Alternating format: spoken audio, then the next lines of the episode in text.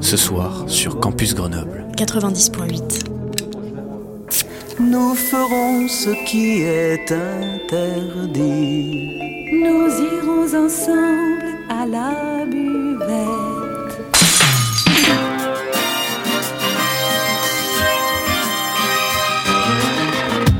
C'est l'apéro. Phonie. L'exception radiophonique. L'apérophonie. De la culture. Au shaker et à la cuillère. Campus Grenoble, quatre-vingt-dix virgule huit.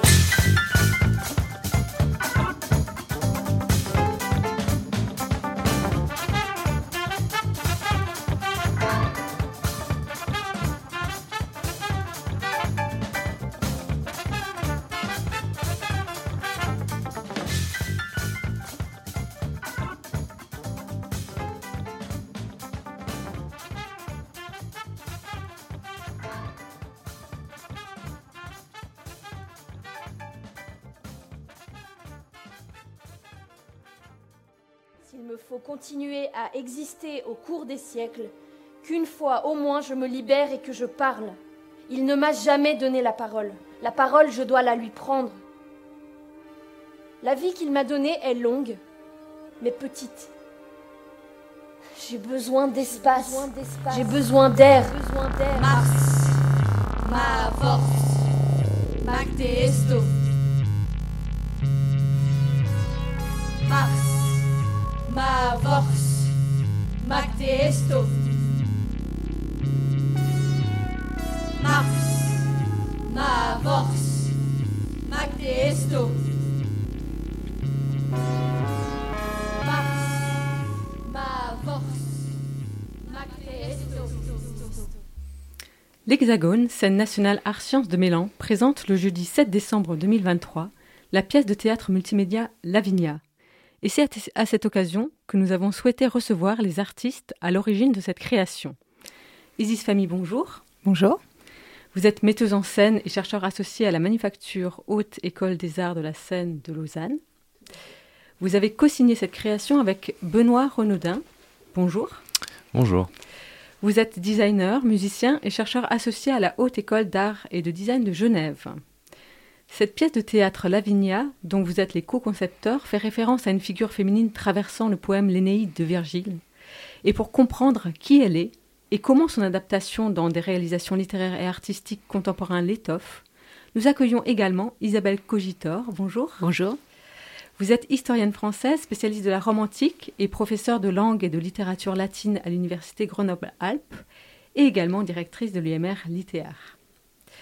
Merci à tous les trois d'avoir accepté d'échanger ensemble lors de cette émission. Et merci également à Alice, qui en assure ce matin la technique. D'emblée, cette précision, cette émission n'a pas été pensée pour vous raconter la pièce, mais pour vous en aborder différentes lignes qui concourent à en tisser sa singularité, pour vous donner envie de lire ou relire les textes qui furent les origines possibles de cette création, et surtout pour vous donner envie d'aller voir cette pièce et de la saisir dans ce qu'elle a de plus vivant, c'est-à-dire sur scène. Alors pour suivre une première ligne, nous venons d'entendre en ouverture de cette émission un extrait, et en l'occurrence ici le teaser, débutant ainsi « S'il me faut continuer à exister au cours des siècles qu'une fois au moins je me libère et que je parle ». Dans une de ces références à Virgile que le roman peut faire, Marguerite Sursenard écrivait à propos de son roman « Alexis ou le traité du vain combat » qu'elle a cherché à faire le portrait d'une voix. Car il fallait, dit-elle, laisser à cette voix son propre registre et surtout son propre timbre, ne rien lui enlever. Il semble que pour Lavinia, c'est davantage la quête de sa propre voix qui importe, précisément parce que le poète, Virgile, ne lui en a pas laissé. Mais pourquoi cette quête ? Qui est-elle vraiment et quelle importance a-t-elle dans ce poème épique, Isabelle Cogitore ? Lavinia, donc on la connaît par le poème que Virgile, le poète latin, a écrit au tournant de, de notre ère, euh, qui raconte les aventures euh, du héros Énée, euh, héros troyen, quittant la, la, la ville de Troie après la guerre et arrivant sur les rivages d'Italie, et qui va de ce fait être ainsi le, l'ancêtre de, des Romains. Lavinia, on le sait par Virgile, euh, et la fille du roi Latinus qui est sur ces, ces rives-là. Donc c'est une fille de roi et euh, elle a une existence euh, uniquement par ce lien à son père et par ce pouvoir euh, royal sur un, un petit peuple d'Italie. Euh, dans Virgile, ce qui est remarquable, c'est que son rôle est annoncé au chant six, dans une prophétie qui est adressée à, à Énée, où on lui annonce, on annonce à Énée euh, qu'il va se marier avec une fille de roi. Euh, et tout de suite, lorsqu'il est question de Lavinia, on dit qu'elle va être cause d'un très grand malheur. Causa malitanti, cause d'un très grand malheur. Donc on, elle apparaît comme ça. Elle revient encore dans le chant six, euh, encore une fois dans une prophétie, mais cette fois dans les paroles que Anchise, le père d'Énée, adresse à, à son fils, où il lui dit « Tu auras une épouse », et là apparaissent les mots « Lavinia coniux », l'épouse Lavinia. Et c'est comme ça qu'elle revient régulièrement dans, dans, dans l'épopée.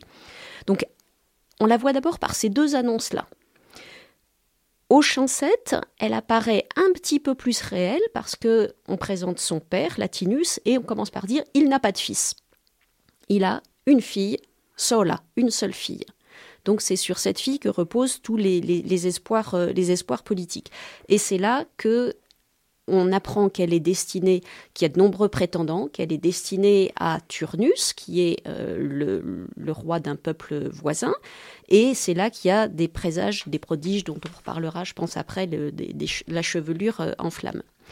Et dans cette approche progressive, dans cette peut-être incarnation progressive de Lavinia, ce qui est étonnant, c'est qu'à chaque fois, il est rappelé que ce sont les dieux qui ont fixé qu'elle devrait épouser un étranger, et non pas un des nombreux prétendants qu'elle a, qu'elle a sur place.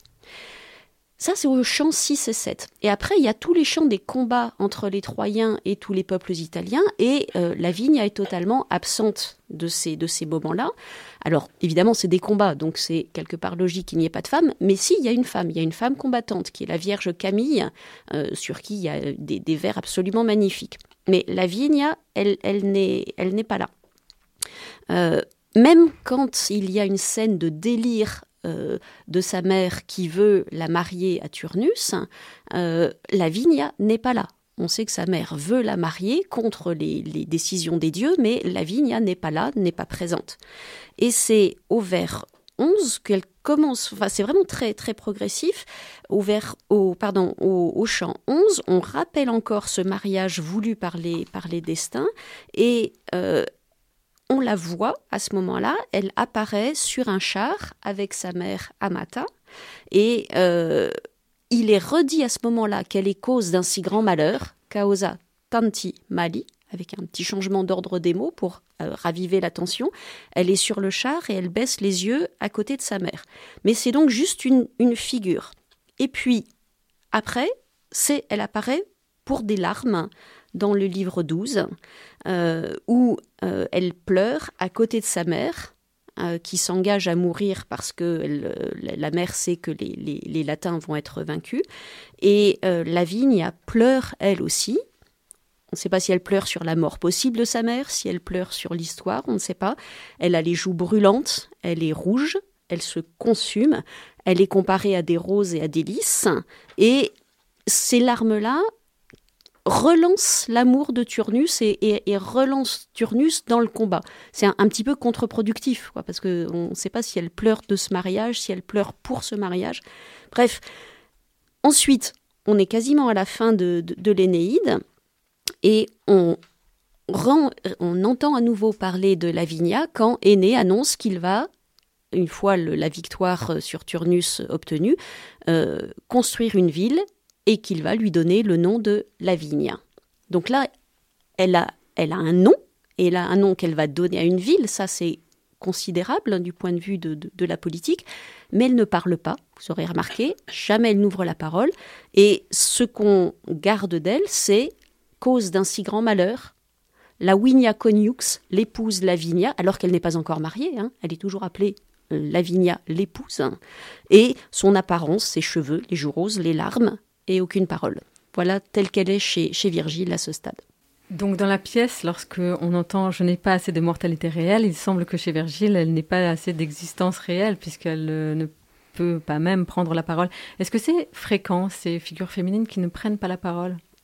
Alors, la question de, de, de l'histoire des femmes et de leur présentation dans, dans la, les littératures antiques est une question qui a beaucoup évolué euh, du point de vue scientifique ces, ces dernières années. Il y a de très nombreuses études, il y a plusieurs thèses euh, en ce moment et euh, il y en a bientôt en soutenance une vendredi à l'U G A, vendredi après-midi, soutenance d'Anaïs Tillier sur euh, ces, ces questions d'antiquité et de, de, de, de prolongement de l'antiquité.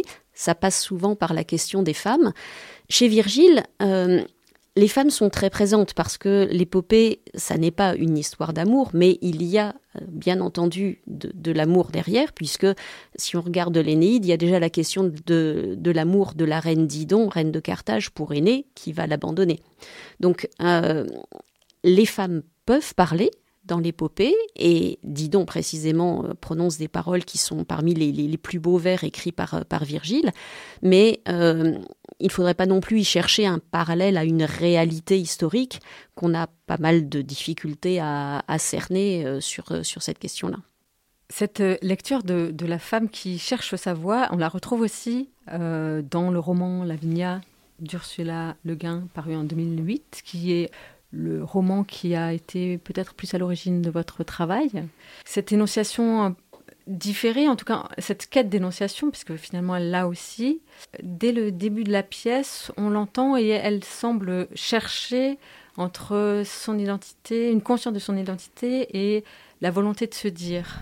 Je sais qui j'étais, je peux vous dire qui j'aurais pu être, mais je ne suis à présent que dans la ligne de ces mots que j'écris. J'ignore quelle est au juste la nature de mon existence et je m'étonne d'écrire. Je parle latin, bien sûr, mais ai-je jamais appris à l'écrire ? Cela semble peu probable. Ce texte d'abord, comment il s'est imposé à vous ? Comment vous avez choisi ce texte ?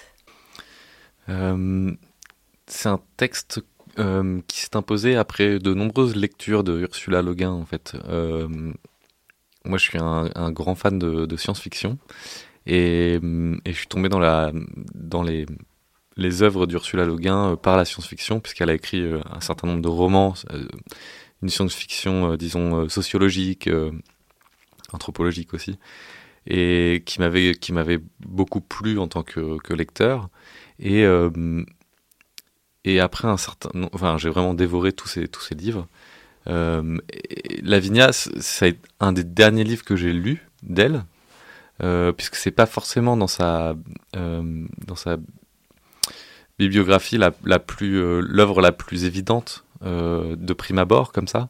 Elle n'est pas connue pour euh, pour ce texte-là, euh, mais quand je l'ai lu, moi je l'ai pris comme un roman euh, euh, mêlant presque euh, fantastique et euh, et d'une certaine manière science-fiction, puisque je venais de de ces de ces, de ces, de ces précédentes lectures, puisqu'il y a toutes ces idées de présages, de, de De, d'ouverture sur, sur euh, un autre monde, euh, euh, celui des, des dieux, celui de, euh, des signes euh, que, auxquels on est, nous, euh, euh, aujourd'hui, pas euh, habitués, en fait. Euh, et donc, cette, ce rapport au fantastique, pour moi, il, il était assez intéressant à, euh, dans, dans sa lecture. Je connaissais pas vraiment l'Énéide et je Euh, je connaissais Énée comme euh, un peu n'importe qui, quoi. Euh, et en fait, c- c- cette lecture, elle est arrivée à un moment assez euh, important pour euh, Isis et moi, puisqu'on était au même moment en résidence euh, dans une euh, dans une compagnie de danse qui s'appelle la Compagnie Gilles Jobin, du nom du chorégraphe euh, genevois. Et on avait été invité par la Comédie de Genève, euh, qui est un théâtre à Genève, et euh, la Compagnie Gilles Jobin, pour euh, euh, réaliser une résidence. Et explorer avec les arts de la scène euh, la motion capture, donc cette technologie qui permet euh, de capter les mouvements en direct ou en post-production d'une personne euh, munie de toute la combinaison et des marqueurs, et de projeter ces mouvements ensuite euh, dans le monde virtuel. Et la spécialité de la Compagnie Gilles Jobin, c'est justement d'intégrer les danseurs et danseuses euh, en live, Euh, dans ces, dans ces, dans ces mondes virtuels. Et vu que nous, notre travail n'était pas basé sur le mouvement, puisqu'on vient plutôt des textes et, et du théâtre, il fallait qu'on trouve le texte support à cette exploration entre le monde virtuel et le plateau.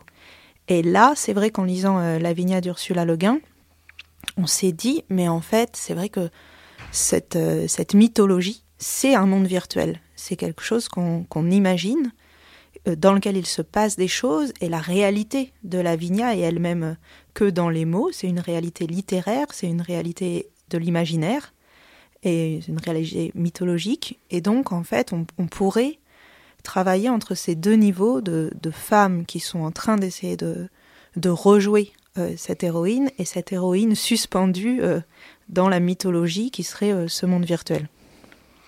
Puis, pour le, le, ça s'est imposé à nous, puisqu'en fait, on, il y avait un mot qui revenait sans cesse quand on était en, dans cette résidence, c'était le terme d'avatar. Puisque quand on fait de la motion capture, il faut faire bouger euh, quelque chose, et, et ce quelque chose, c'est un avatar. Donc, c'est un, un corps euh, virtuel, Euh, qui est un mot assez intéressant justement euh, d'un point de vue euh, contemporain et antique dans cette relation entre, entre le très ancien et le très nouveau. Et, euh, et, et en fait, on, les premières idées, c'était de faire bouger Lavinia. En fait, on, on s'est dit, mais euh, on va faire marcher Lavinia. Et, et c'était les premières intuitions euh, de, de, dans cette résidence, quoi. Et l'avatar rejoint aussi même cette notion de, d'incarnation dont on parlait euh, tout à l'heure, puisque c'est aussi ce que son étymologie euh, désigne. Euh, ce que je voulais euh, interroger aussi sur euh, Lavinia, c'est le, la question de l'adaptation, puisque dans, dans cette création, ce n'est pas toute la densité du roman, qui est un roman assez, euh, assez épais, qui a été euh, remis dans les paroles. Vous avez dû recomposer aussi vous-même une figure de Lavinia. Vous avez dû faire des choix. Comment vous avez pu euh, travailler ce texte ? Alors oui, c'est un gros travail euh, de dramaturgie et, et de réécriture, puisque euh, en effet, c'est un roman de près de trois cents pages, et que le montage final pour le texte au plateau, c'est quatorze pages euh, Word. donc, euh, donc oui, il faut faire des très très gros choix. Euh, donc ça a été euh, par couche d'écriture, de réécriture. Donc il n'y a que le texte d'Ursula Le Guin, euh, rien ajouté, évidemment des choses enlevées. Et, euh, et là, en fait, il y a eu d'abord un premier script que, qu'on a établi, où il y avait les passages de texte qui, a priori, seraient dits, et les passages de texte qui serviraient de support à l'écriture des images. Donc, euh, notamment, par exemple, le passage où ses cheveux prennent feu, ou le passage où il y a euh, des cygnes et un aigle qui sont dans le ciel, et qu'ensuite euh, le roi Latinus lit la prophétie. Donc, en fait, c'est des extraits entiers du roman euh, qui étaient dans le premier script, et après qui ont servi de, de support à l'élaboration de, des images. Oui, parce que c'est une pièce qui est un petit peu particulière, puisqu'on a euh, sur scène un écran euh, sur lequel on voit euh, Lavinia, alors, en tout cas l'avatar virtuel de Lavinia, qui évolue dans un paysage lui aussi virtuel.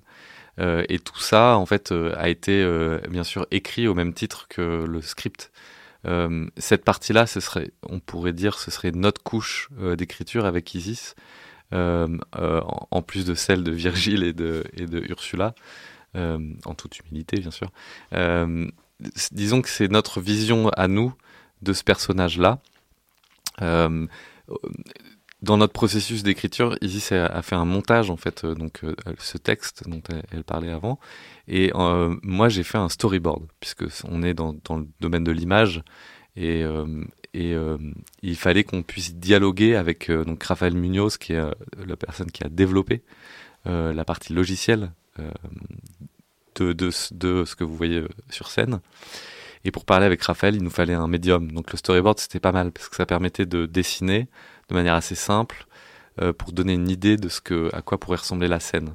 Et ensuite, euh, Raphaël, lui aussi, avait sa manière d'écrire, puisqu'en fait, euh, il a, dans un logiciel qui s'appelle Unity, qui est plutôt un logiciel pour faire des jeux vidéo, euh, lui, il proposait une, un prototype de la scène. C'est-à-dire qu'il... Euh, souvent, il y avait des interactions avec ce qui se passait au plateau, euh, euh, des objets trois D qui étaient à, à placer ou à les chercher aussi, euh, des, euh, des montagnes, des arbres. Et puis tout ça, euh, et tout ça, il fallait que, il fallait faire des choix. Donc en fait, c'était un, des allers-retours constants entre entre lui, Isis et moi en fait, en, pour pouvoir euh, aboutir à quelque chose pour pouvoir répéter. Et puis ensuite, il y avait la répétition. Et là, ça rajoute encore une autre couche d'écriture, puisqu'il y a l'épreuve du plateau qui fait que euh, on a les trois comédiennes euh, qui, euh, euh, qui qui euh, euh, ramenaient elles aussi leur vision de, de, de ce qui s'écrivait euh, sur scène. Et donc, euh, on devait adapter sur euh, le logiciel Unity et aussi notre vision à nous en permanence. Et à ça, je me réajoutais aussi qu'il y avait euh, les textes qui servaient de support euh, pour le, l'écriture, euh, la composition sonore. Donc, il y avait aussi des textes que je surlignais en jaune qui signifiaient que Zoé Cholamac, qui a fait la composition, euh, devait intégrer comme, en tant que parole, et des textes support à, à, à l'environnement sonore, qu'elle avait elle aussi travaillé de son côté, mais en tout cas il y avait aussi dans le premier montage des extraits sonores, enfin de textes. Oui, donc sur scène c'est donc euh, Zoé Cholamac qui fait de la musique, euh, Chris Antonarakis qui a une euh, partition de texte très, euh, très importante et puis qui euh, anime les mains euh, de l'avatar, et euh, Georgia Rushton qui elle euh, euh, a aussi du texte comme les deux autres comédiennes, mais qui a en plus une combinaison avec des petites boules partout, qui, qui permettent de traquer en fait son, son corps dans l'espace et de faire bouger Lavinia, bien sûr. Donc cette quête jusqu'à Lavinia, il semble qu'il faille rajouter des couches, sans cesse des couches, pour arriver jusqu'à elle plutôt que d'en enlever.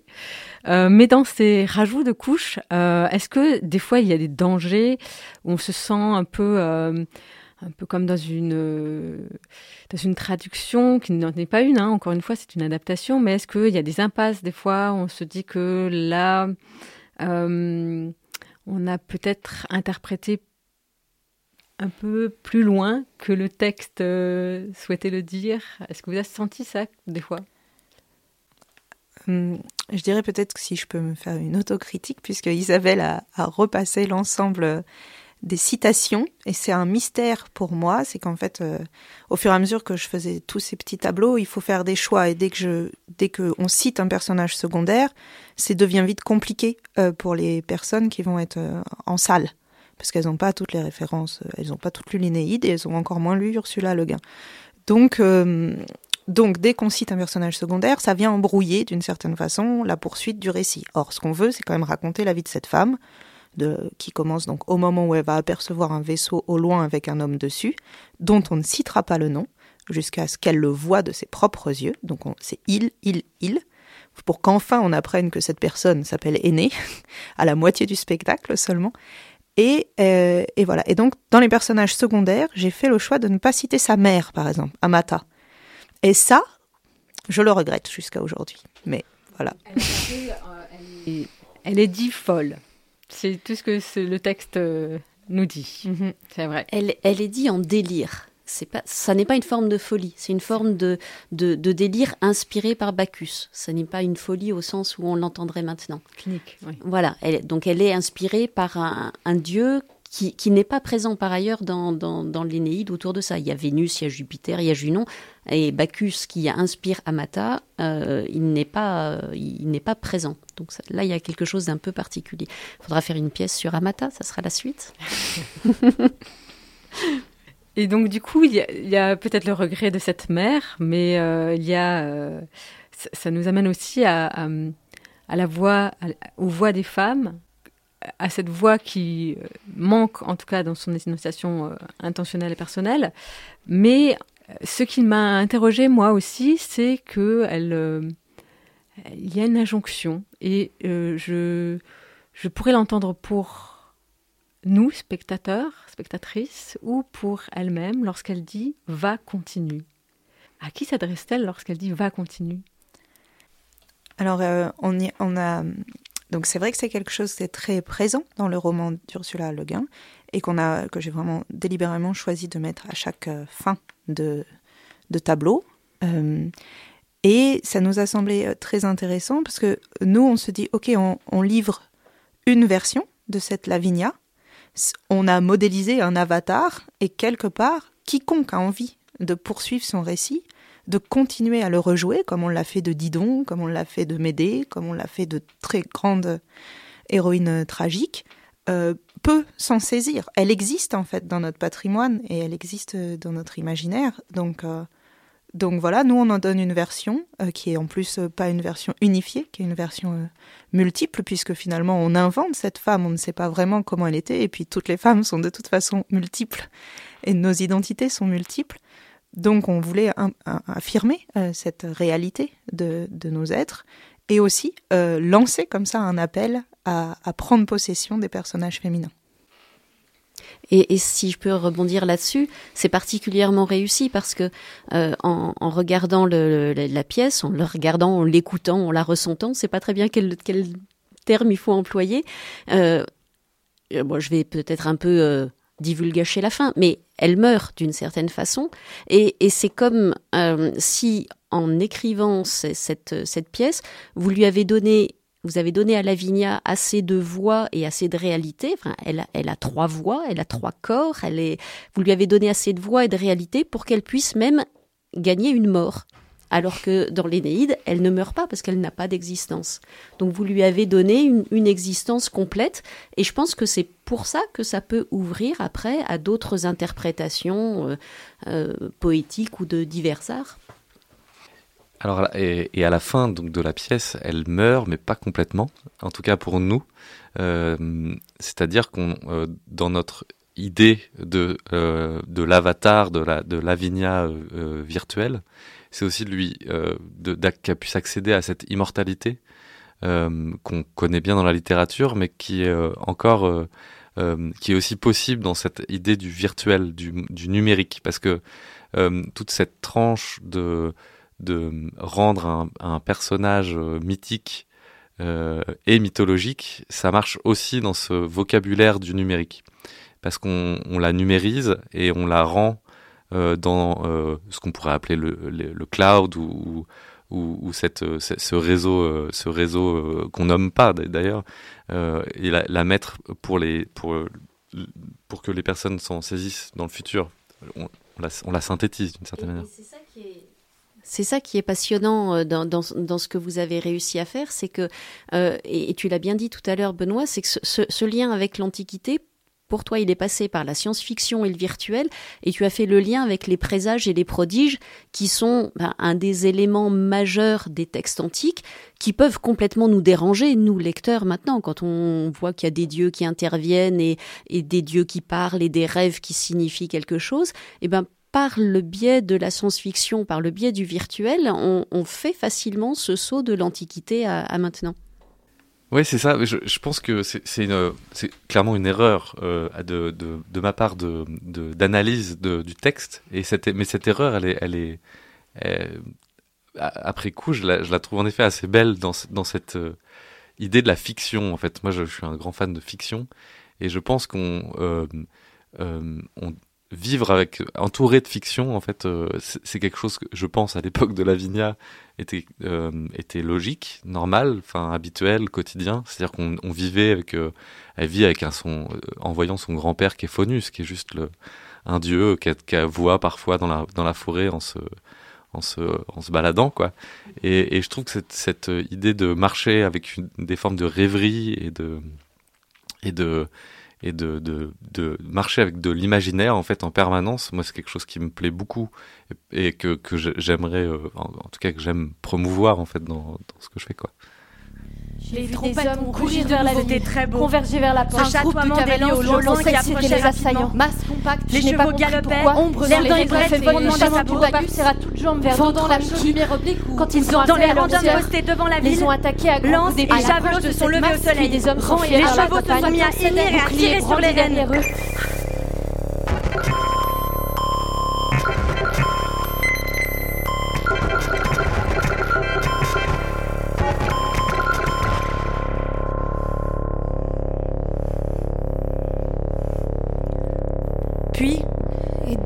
Et les trompettes des trus ont sonné jusqu'à ce que les fuyards se retournaient vers la cité et que les épées frappent de nouveau ou d'une douceur d'argent. Et le bruit horrible des assaillants déboulés.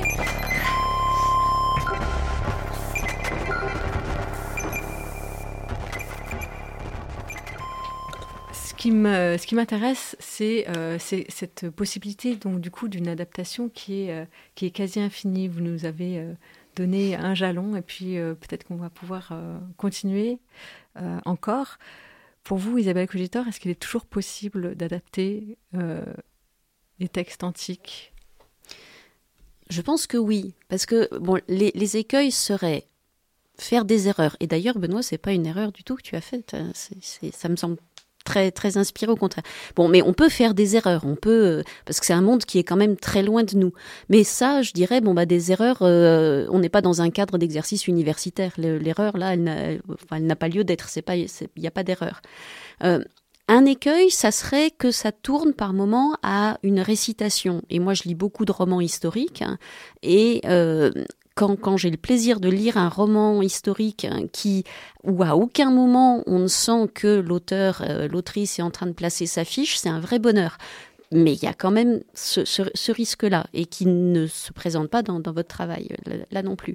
Donc du coup, une fois écartés ces, ces écueils-là, bah, oui, je pense que le, les réinterprétations, les développements, les, les, les réappropriations par toutes sortes de, de, de moyens sont, sont largement possibles parce que précisément, on va aller chercher du côté de ce qui est intemporel et on va se rendre compte de ce qui est intemporel dans les textes antiques, une fois qu'on est frappé par leur étrangeté, une fois qu'on, si on ne les lit pas comme, comme des textes standards. Et je pense qu'il faut prendre conscience de leur étrangeté pour pouvoir se les, se les approprier et les amener par différents moyens dans, no, dans notre monde à nous.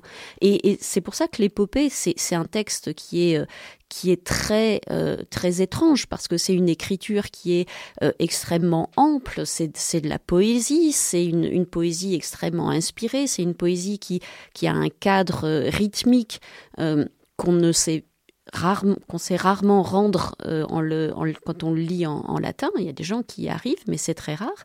Euh, donc il faut réussir à, à percevoir tout ce que ça a d'étrange hein, pour pouvoir en tirer quelque chose qui va venir nous... nous parler. Et je pense que voilà, c'est, c'est de, de l'étrangeté que vient la familiarité, pardon pour le paradoxe.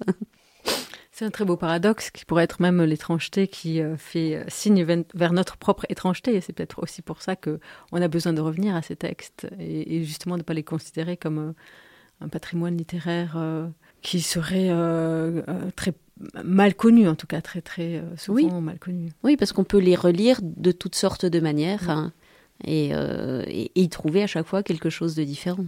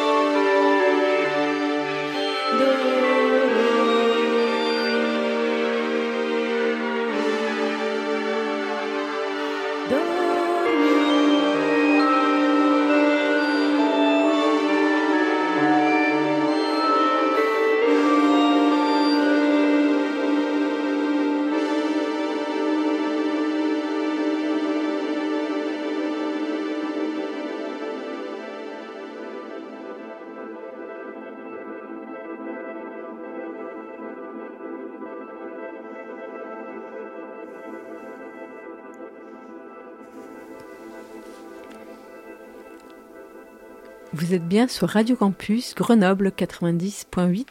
Dans cette deuxième partie d'émission, euh, nous avions voulu revenir sur une particularité, une singularité de ce spectacle qui est son traitement scénique, et notamment avec des interfaces, euh, des capteurs euh, de mouvement et la présence d'un avatar projeté. Benoît Renaudin, vous en êtes un des architectes. Est-ce que vous pouvez nous dire comment vous l'avez pensé ? Euh, j'en suis un des architectes, parce qu'on est plusieurs à, à avoir contribué à, à ce, cet objet technique euh, et technologique. Alors pour, pour le décrire, en fait, euh, peut-être je, je reprends le prologue de la, de la pièce. Euh, donc euh, au tout début de la pièce, avant même qu'on puisse parler de, avec, euh, dire le texte, euh, les trois comédiennes vont rentrer une par une euh, sur scène.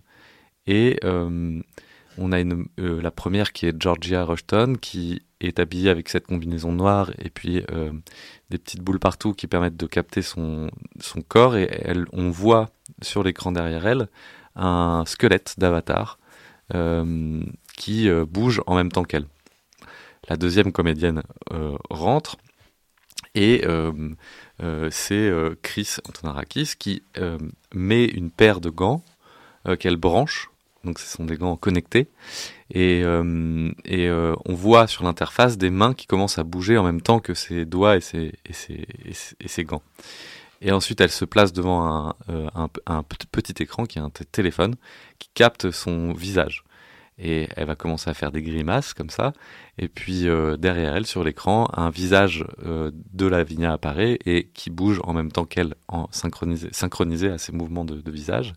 Et la troisième euh, comédienne, Zoé Cholamac, qui, elle, euh, est dédiée au son euh, en particulier, et qui va appuyer sur les touches d'un synthétiseur, euh, et sur l'écran derrière elle, les touches, euh, dès qu'elle appuie sur un do, on voit que, le, que c'est la même euh, note qui euh, est appuyée sur l'écran, et euh, pareil avec un violon qu'elle sort, et en...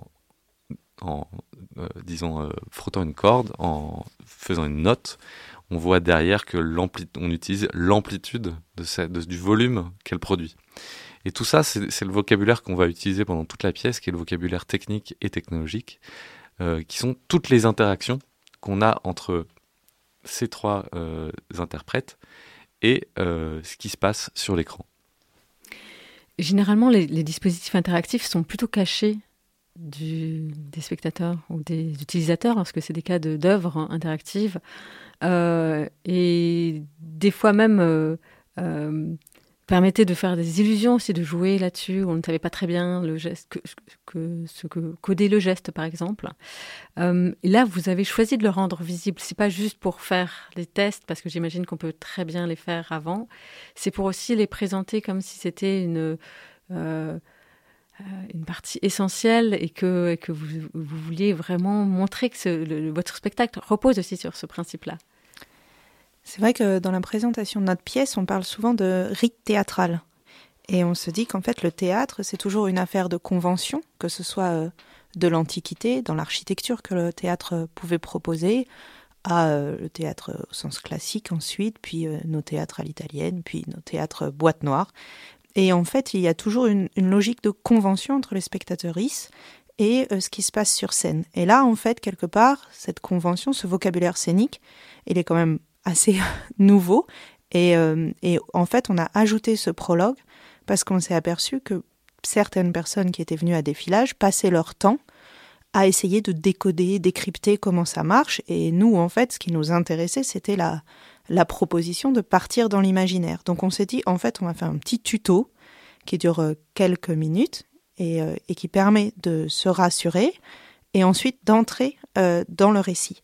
Mais c'est pas simplement un tuto euh, voilà, euh, technique, c'est aussi euh, le positionnement qu'on propose, c'est-à-dire que c'est trois actrices qui, par des nouveaux moyens, vont activer la figure euh, euh, mythique et mythologique euh, de Lavinia, comme un rite chamanique presque, où, voilà, justement, qui vont appeler euh, l'imaginaire et ce personnage par ses, par ses outils technologiques.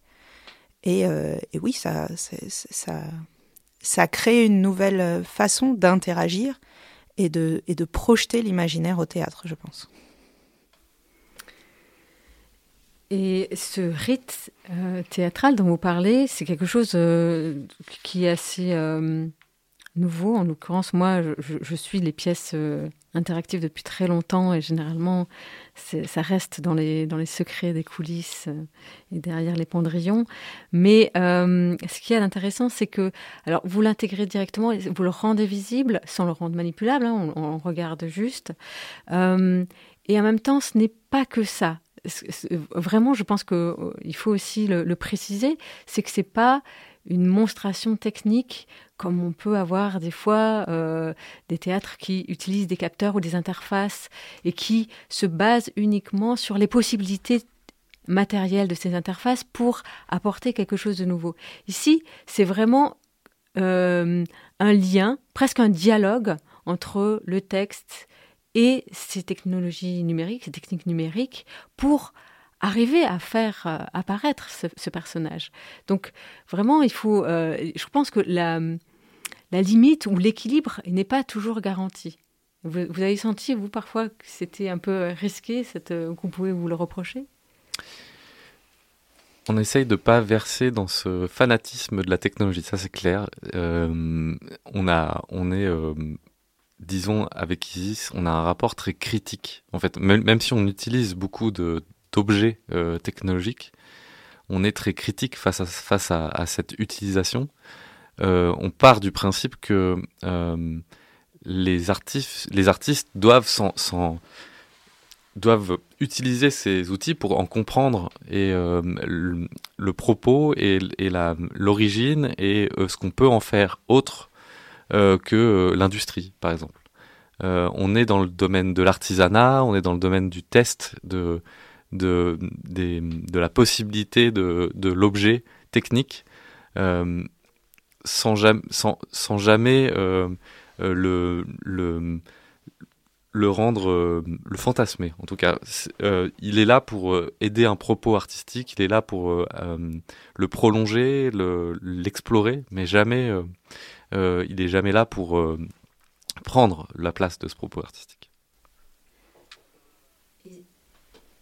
Et si je peux intervenir par rapport à, à, à ce que tu viens de dire, c'est, c'est là que votre démarche d'artiste rejoint complètement ce que euh, nous faisons, nous, dans mon unité de recherche qui s'appelle Lit et Art, littérature et art, parce qu'on essaie de combiner les littératures et les arts de la scène. Et donc, cette interrogation sur les objets euh, artistiques, techniques, et pour vous, les objets numériques et visuels, c'est une forme de, de recherche sur les arts et qui est aussi de, de la création. Et euh, je voulais revenir sur euh, euh, donc ce lien entre littérature et art. Forcément, il y a une petite mutation de la littérature par l'art et de l'art scénique par la littérature. Mais lorsqu'on a ce, ce, cet outil, ces outils parfois complexes, au service d'un propos, parce que ce n'est pas juste un texte, enfin pas juste, mais c'est déjà beaucoup parfois un texte, c'est euh, lorsqu'il y a aussi euh, les capteurs qui... Euh, aussi, je, pense, je, je suppose, hein, doivent euh, contraindre euh, un espace pour les mouvements, pour qu'ils se déclenchent, et cetera. Ça induit euh, des modalités de jeu différents euh, et qui ont été peut-être euh, perçues différemment par euh, les trois actrices qui jouent sur scène. Euh, tout à fait. Déjà, ça a été perçu différemment parce qu'elles n'ont pas les mêmes types d'interactions, euh, comme Benoît l'avait décrit précédemment. Une personne fait le corps, l'autre fait le visage, les mains. Donc, euh, donc déjà, elles n'avaient pas les mêmes types de partitions ou de, ou de choses à, à intégrer. Mais ça lance aussi vraiment une, un endroit passionnant de recherche et d'expérimentation euh, en jeu. Et euh, notamment, par exemple, euh, l'avatar, s'il n'est pas activé d'une certaine façon, si on ne lui donne pas vie, si on ne respire pas d'une certaine façon. Pour Georgia, au début des répétitions, euh, dès qu'elle s'arrêtait de... Enfin, elle respirait, elle, normalement, en tant que comédienne sur le plateau, mais en fait, ça ne suffit pas pour faire vivre l'avatar. Donc, il faut trouver une façon de se mouvoir, de la rendre vivante, un petit peu d'ailleurs pour rappeler ce rapport, parce que nous, on ne vient pas du tout de la marionnette, mais c'est vrai que dans la marionnette, parfois, le manipulateur est totalement visible et il n'empêche pas que la marionnette existe. Et donc, c'est la même chose un petit peu là, c'est-à-dire qu'on voit la manipulation et en même temps, euh, sans cette manipulation, euh, l'avatar euh, n'est rien, elle se fige et c'est une image qui, qui est morte. Donc euh, il faut systématiquement la rendre vivante, la, la, ouais, l'activer. Dans cette scénographie, l'avatar devient presque un personnage, dans le quatrième, un quatrième, une quatrième personne en tout cas qui porte le jeu. Vous l'avez pensé comment ? euh, Complètement. Enfin, c'est, euh, disons que euh, dans notre dans notre euh, pièce, les, on a pour nous quatre personnes qui sont Lavinia. On a Le, les trois euh, comédiennes, mais on a aussi l, euh, le, le, l'avatar. Et il y a une, même une forme de gémelléité entre euh, tout, toutes ces personnes. On a essayé que le, l'avatar, euh, en fait, l'avatar ressemble euh, aux, aux, aux comédiennes. En fait, on, elles ont, il a carrément été euh, modifié par, euh, euh, par euh, Chris Antonarakis et Zoé Cholamac, euh, puisqu'en fait, euh, Raphaël Munoz, le développeur, leur a Euh, donner un, euh, un ordinateur avec un programme pour, qu'il pui- pour qu'elle puisse modifier en fait le, son corps euh, qui était déjà modélisé, mais disons euh, bouger des petits endroits euh, euh, à leur convenance. Et elles ont essayé de prendre des parties des, de, de, disons de de, de, euh, de faire que ce, cette, euh, cet avatar de Lavinia leur ressemble d'une certaine manière, même corporellement en fait. Et euh, la dernière chose, c'est que Ça ressemble, elle ressemble aussi énormément à, à Georgia, puisqu'elle a la gestuelle de Georgia. Et c'est même, euh, au bout d'un moment, c'est même assez incroyable de, de, que Georgia se reconnaît dans euh, l'avatar. Elle, elle voit comment elle-même bouge. Donc il y a comme, quand même, ça dépasse la simple idée du miroir. C'est-à-dire qu'on est dans, dans vraiment le, la personnification euh, dans le, dans le, au niveau du virtuel, quoi. Oui, on n'est plus du tout dans un double numérique comme on, on a pu euh, traiter l'avatar avant. C'est pas juste euh, une, une projection comme ça. Il y a, y a, un, y a un véritable un lien en fait. Les, c'est à la fois du théâtre augmenté, mais du théâtre relié aussi entre les parties euh, numériques, les parties, euh, euh, les actrices, et puis euh, puis euh, d'autres dispositifs. Évidemment, il y a il y a de la lumière qui euh, interagit aussi. Tout à fait. C'était un gros travail euh, d'Hugo Kahn, donc euh, le directeur technique, mais aussi créateur lumière euh, de la pièce, où il a proposé cette idée euh, d'installer euh, des L E D, euh, qui, euh, donc euh, des sortes de bâtons de néon euh, lumineux, qui en fait euh, reprennent en direct l- certaines couleurs euh, qui sont projetées à l'écran. Donc, il, euh, donc ça nous a permis, grâce à, à la scénographie euh, imaginée euh, par Benoît, de... de penser que l'écran euh, n'était pas euh, maintenu dans le cadre de l'écran, mais qu'il pouvait aussi déborder et, euh, et venir sur le plateau. Et c'est vrai que les lumières apportent vraiment ce lien entre euh, l'écran et la scène, quelque chose qu'on a beaucoup travaillé, pour que justement le regard se plaise à passer de l'un à l'autre en permanence, qui est toujours un élément manquant, ou le désir d'aller voir ce qui se passe dans l'image ou au plateau.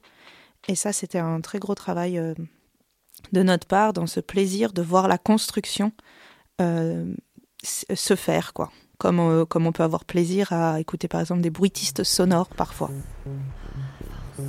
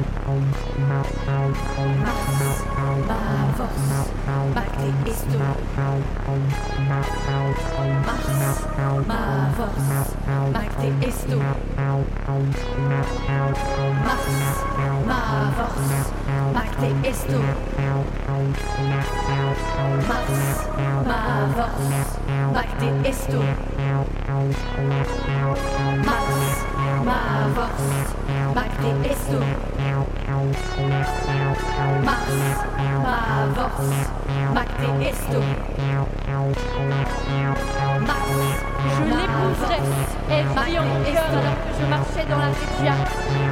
Mars, ma avance, magde esto. Je le prendrai Mars, pour époux, ma avance, magde esto.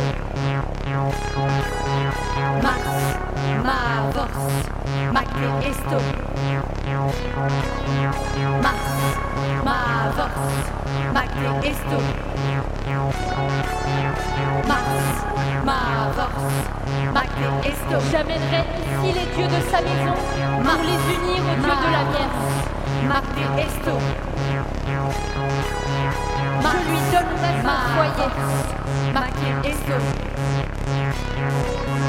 Mars, ma force, magde esto.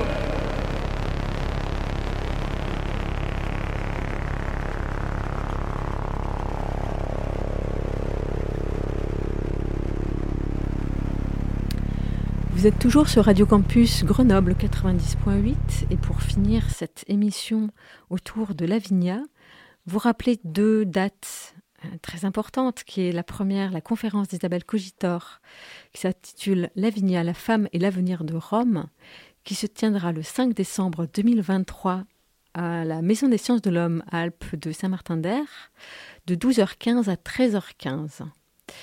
Et évidemment, il y aura le spectacle qui sera joué le jeudi sept décembre avec deux représentations, une à quatorze heures quinze et la deuxième à vingt heures. Donc ce sera à l'Hexagone, euh, théâtre de Meylan, scène Arts Sciences de Meylan. Euh, pour cette émission, donc je, je rappelle qu'on était euh, quatre sur ce plateau, avec euh, nous donc euh, Isis Fahmy, et Benoît Renaudin, qui sont les co-concepteurs de cette pièce, et Isabelle Cogitore, qui est professeure de langue et littérature latine à l'université Grenoble-Alpes. Je vous remercie beaucoup d'être venus parler ensemble, d'avoir un peu euh, évoqué cette, cette figure qui est hautement passionnante et ce spectacle qui n'en est pas moins. Donc euh, je vous encourage tous, auditeuristes, à, à y aller. Ne pas hésiter en tout cas, c'est un très très très très beau spectacle. Donc merci beaucoup et euh, on vous retrouve bientôt donc déjà pour une conférence et pour un spectacle. Merci. Merci beaucoup. Merci.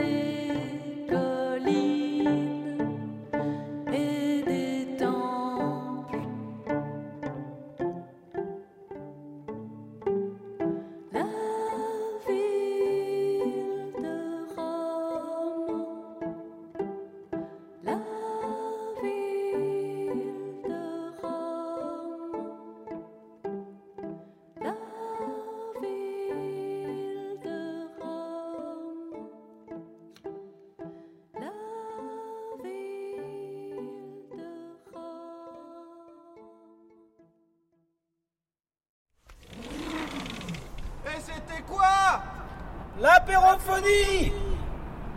Ouais, mais c'était quoi? L'apérophonie! C'est quoi? L'apérophonie! Quoi? Sur Campus Grenoble! Sur quoi? Sur le quatre-vingt-dix point huit! Ah, sur Campus Grenoble quatre-vingt-dix point huit! Oui!